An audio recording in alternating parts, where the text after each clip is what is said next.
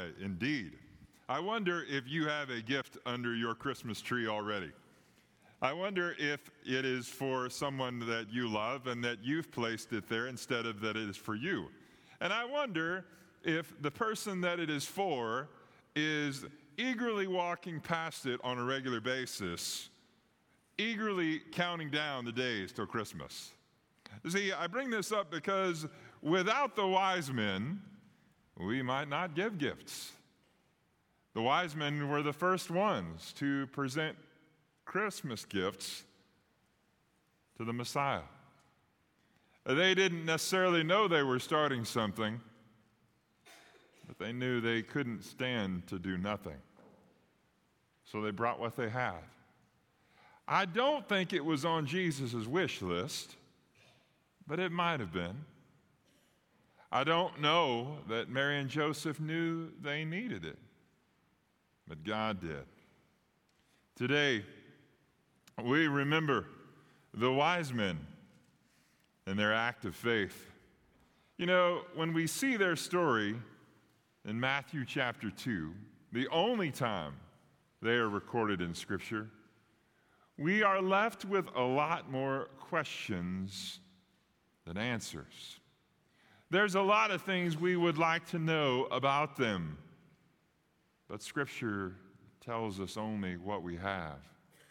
Let us see if we can supplement it some with some tradition that has arisen since the time of that first Christmas night visit. Take a look at these pictures that I brought with me today. This is from a monastery in Ravenna, Italy. We have identified these wise men as Balthazar, Melchior, and Gaspar. We associate them with different regions.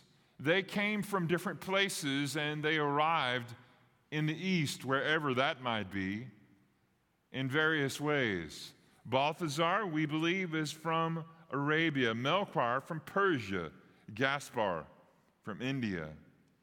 When they died, it is said that they were brought to Cologne, Germany. Here, take a look at this next picture, to the Oh, I guess that's the only picture I have.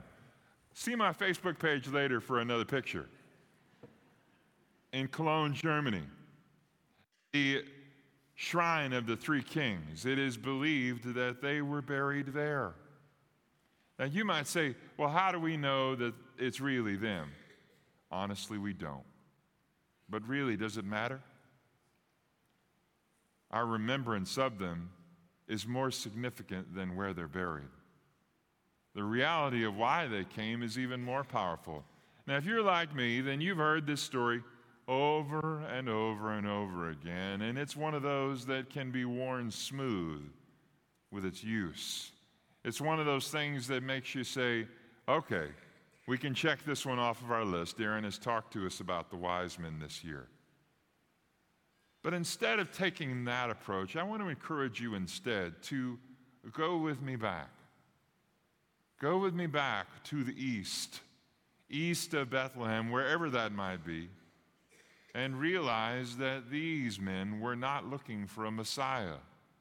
You see, last week we talked about how the prophets, they were. They were expecting the Messiah. They knew that God had promised that and that this was coming. They were eagerly hoping for a Messiah. Uh, the wise men, or as they're called in Greek, the Magi, they were not. If history tells us anything, it tells us they were Zoroastrianists, first cousins to the astrologers of today. They were ones who studied the stars and looked up to gain wisdom and insight from whatever the stars might reveal. These stars were how they directed themselves, and they were the compass by which they lived in very real fashion. If there was a change in the stars, it meant something. Oh, friends, that first night they saw it, it changed everything. I've wondered a million times, did they know that their lives had just changed when they saw the star? Go with me back to Matthew two, and let's join them there. For the Magi left home seemingly without knowing where they were going. They didn't have any idea. They left home because they knew the star that they had seen meant something. And so they left home not knowing where they were going because that's where they were called to go. They knew that they needed to be on their way, even if they didn't know where the way would take them. Let me ask you a question, and I mean this sincerely. You can jot it down on your note page somewhere. How far would you be willing to travel for Christmas? Not by car, not by plane, but by camel and donkey back. Some of your answers just changed, didn't it? Well, I might make it to Stanton, Darren. No further than that. Some of you might be more adventurous and say, I'd get to Big Spring. I doubt many of us would be willing to take the trip to Abilene that way. And yet, these Magi, when they left, they didn't know where they were going.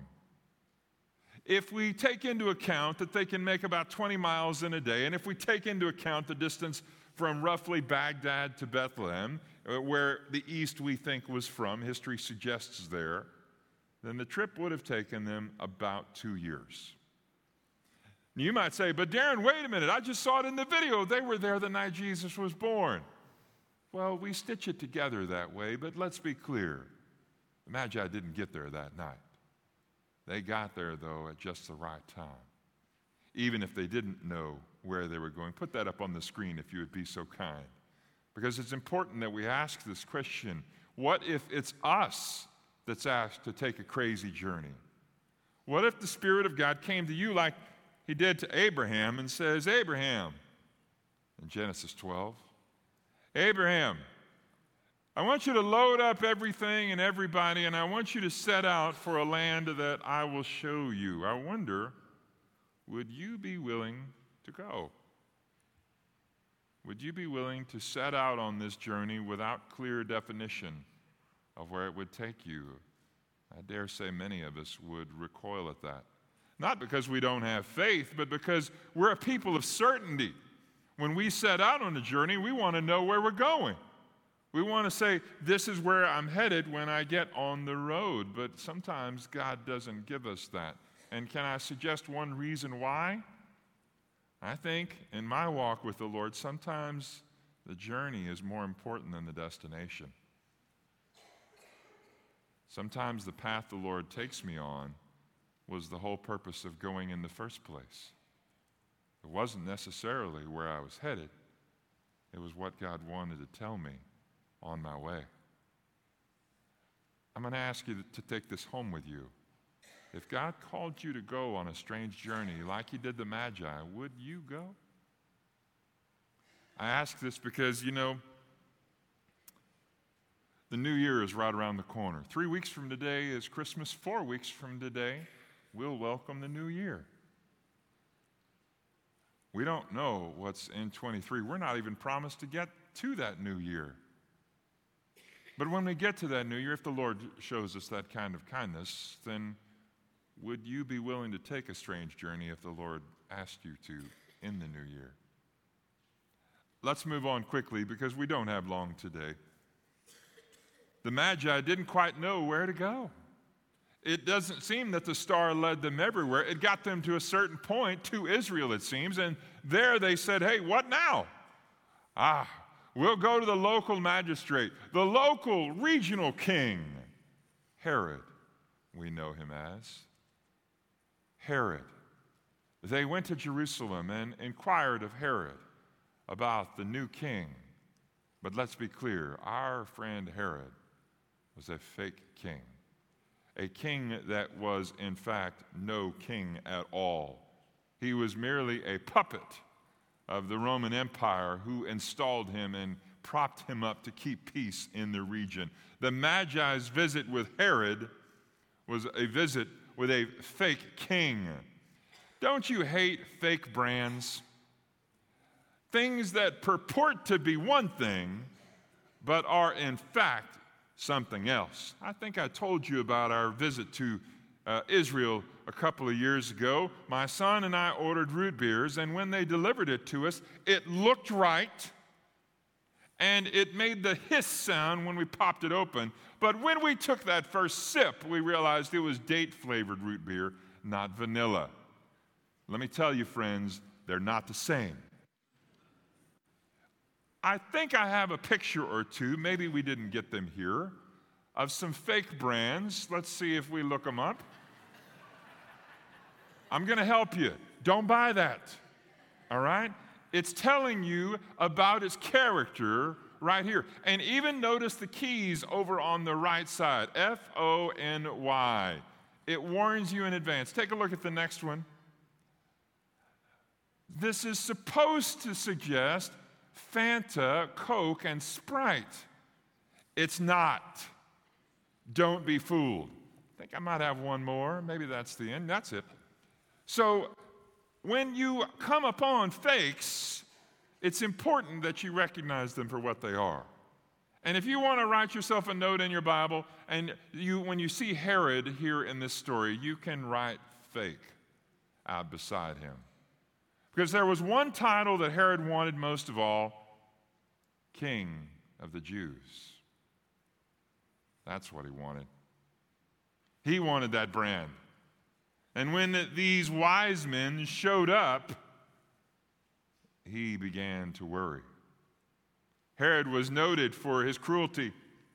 It's been said that it was better to be Herod's pig, since he was a Jewish observer and wouldn't slaughter pigs, than his sons.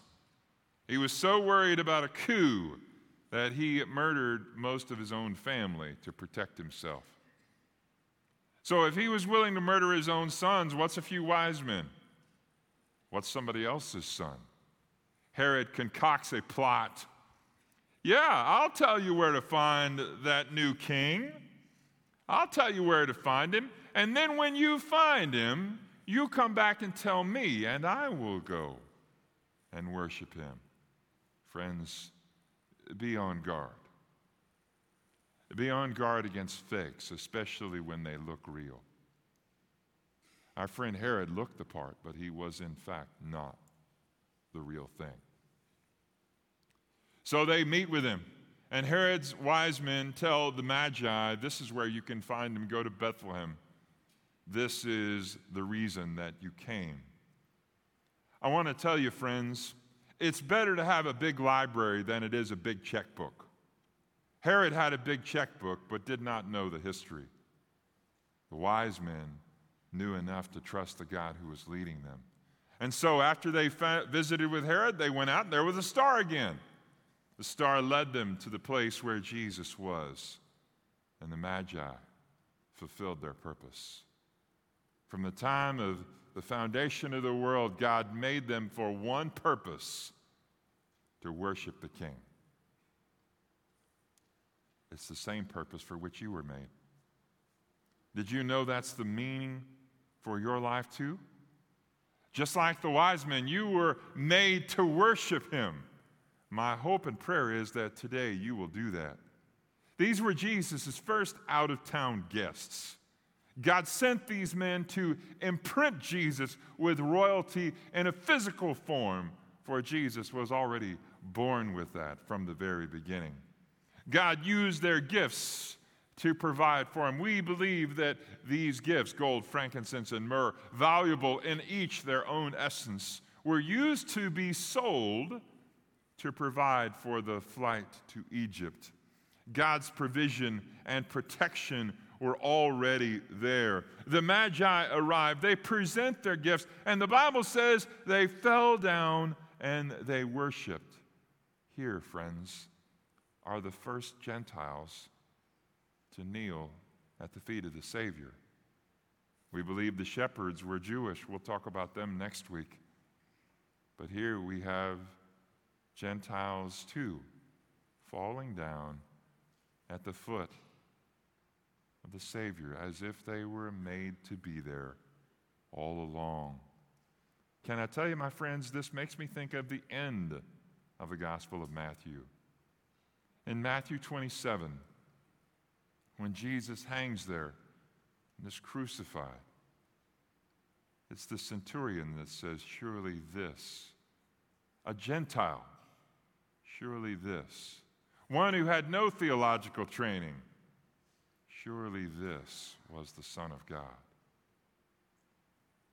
Gentiles started in Matthew two and bookended the gospel in Matthew twenty-seven.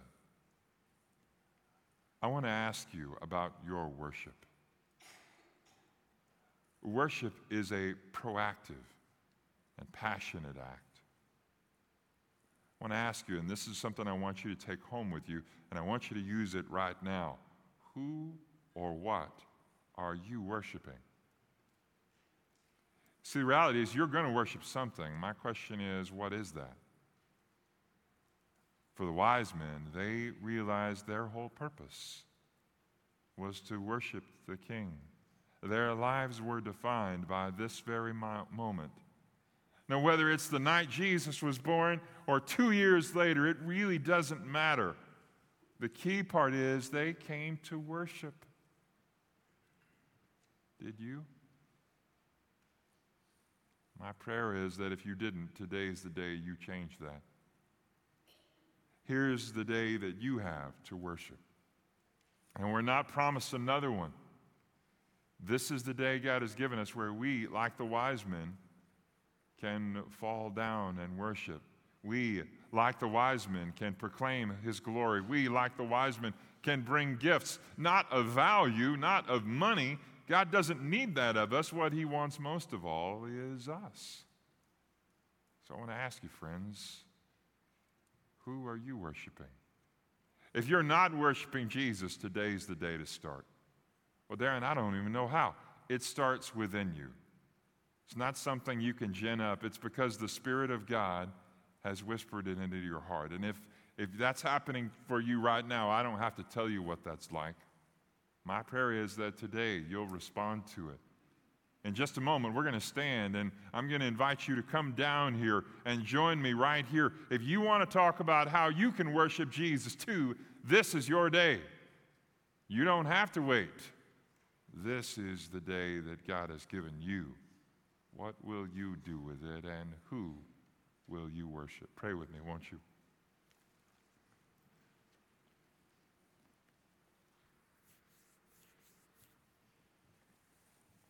Oh, gracious Jesus, thank you. As we celebrate Christmas and as we reflect on it, what it means, it is my prayer that you would remind us that it is not about the things we surround ourselves with, the shallow meaning of Christmas that we've adopted with trees and gifts and music. Those things are wonderful in their own right, but Lord, they are not what Christmas is about. You are what Christmas is about, and the wise men teach us that. Would you now, Lord Jesus, call those who you are whispering into their hearts right now. Motivate them, Lord Jesus, to respond to you today. Let today be the day, Jesus, that we, like the wise men, fall at your feet. Do your work here and now among us, Lord Jesus. We love you. It's in Jesus' name we pray.